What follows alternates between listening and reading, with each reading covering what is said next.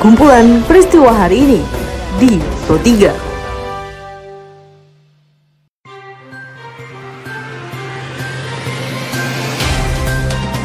Halo pendengar, selamat berjumpa kembali di podcast Pro 3 RRI. Seperti biasa, pada podcast kali ini saya akan mengulas isu-isu aktual yang masih hangat atau ramai diperbincangkan di sekitar kita. Tentu saja pendengar nanti akan ada cuplikan informasi dari reporter kami. Bersama saya Karisma Rizky, inilah kumpulan peristiwa Pro 3 di ruang dengar podcast Anda. Pendengar sebelum saya masuk ke dalam beberapa isu aktual yang akan saya hadirkan sesaat lagi, saya akan mengundang Anda untuk mampir ke laman berita kami di rri.co.id.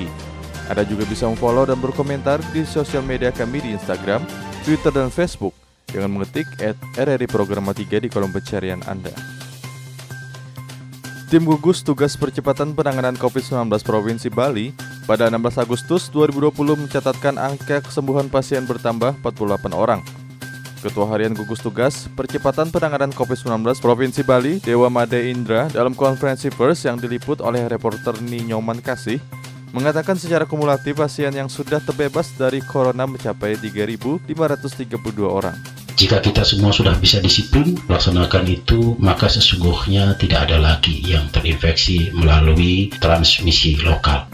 Dalam rangka menyambut HUT ke-75 Republik Indonesia, sejumlah organisasi kepemudaan mengibarkan bendera raksasa di Gunung Sepikul, Kecamatan Bulu, Kabupaten Sukoharjo, Jawa Tengah. Kepala Kesbang Pol Pemkap Sukoharjo, Gunawan Wibisono dalam peliputan reporter Adi Puryono mengatakan upacara bendera ini merupakan kali pertama di puncak Gunung Sepikul. Dari ini pemerintah Kabupaten Sukoharjo bekerjasama dengan seluruh elemen lapisan masyarakat. Ada dari SAR, ada dari UNESCO, dari tokoh masyarakat, dari Purna Paskibraka, dari Merging Band Gema Wijaya Nusantara, dan didukung dengan lapis seluruh lapisan masyarakat Bulu. Kita mengibarkan bendera raksasa di puncak Gunung Sepikul dengan harapan masyarakat bisa lebih cinta dengan bangsa Indonesia ini lebih menghayati betapa besar bangsa Indonesia ini. Bendera raksasa mewujudkan kebesaran bangsa Indonesia. Menjelang hari kemerdekaan, sebanyak 31 wilayah kota Denpasar berhasil masuk zona hijau paparan COVID-19.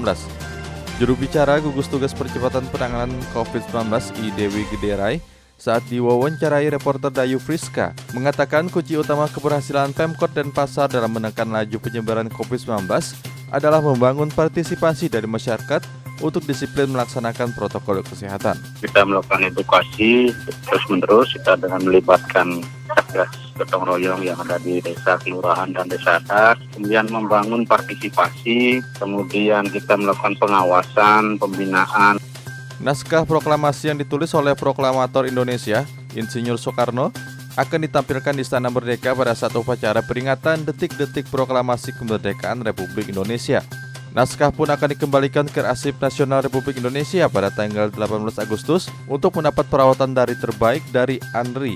Pelaksana tugas Kepala ANRI, M. Taufik, ketika diwawancarai reporter Peripta Hardi, mengatakan momen 75 tahun Indonesia merdeka ini menjadi spesial bagi seluruh rakyat Indonesia untuk kepentingan nasional.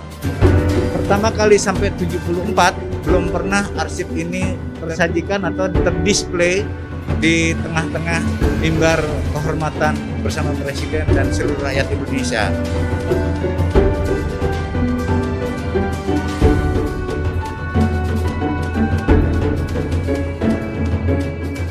Nah, momentum hari inilah arsip tersebut keluar karena kepentingan besar, kepentingan nasional dan mencerdaskan kehidupan bangsa agar masyarakat tahu sejarah tentang peristiwa-peristiwa masa lalu selama 75 tahun ini.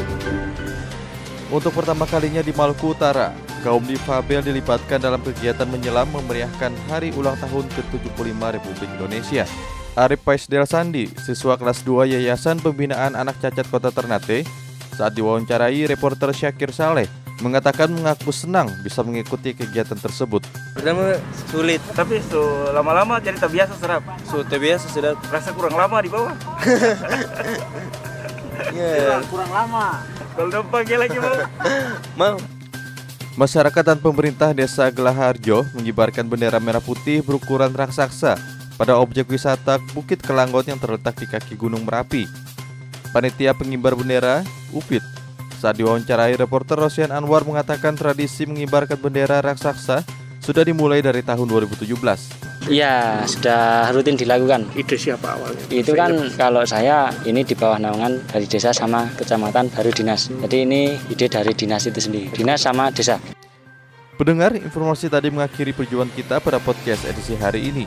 Dengarkan terus podcast edisi hari ini dan hari lainnya di Spotify dengan hanya mengetik Pro 3 RRI di kolom pencarian Anda. Dan pendengar, tetaplah menjaga jarak, ikuti protokol kesehatan dengan baik, dan teruslah mengikuti berita terupdate di Pro 3 RRI. Saya Karisma Rizky, undur diri. Sampai jumpa. Jalanan ibu kota DKI Jakarta masih Kumpulan peristiwa hari ini di Pro 3.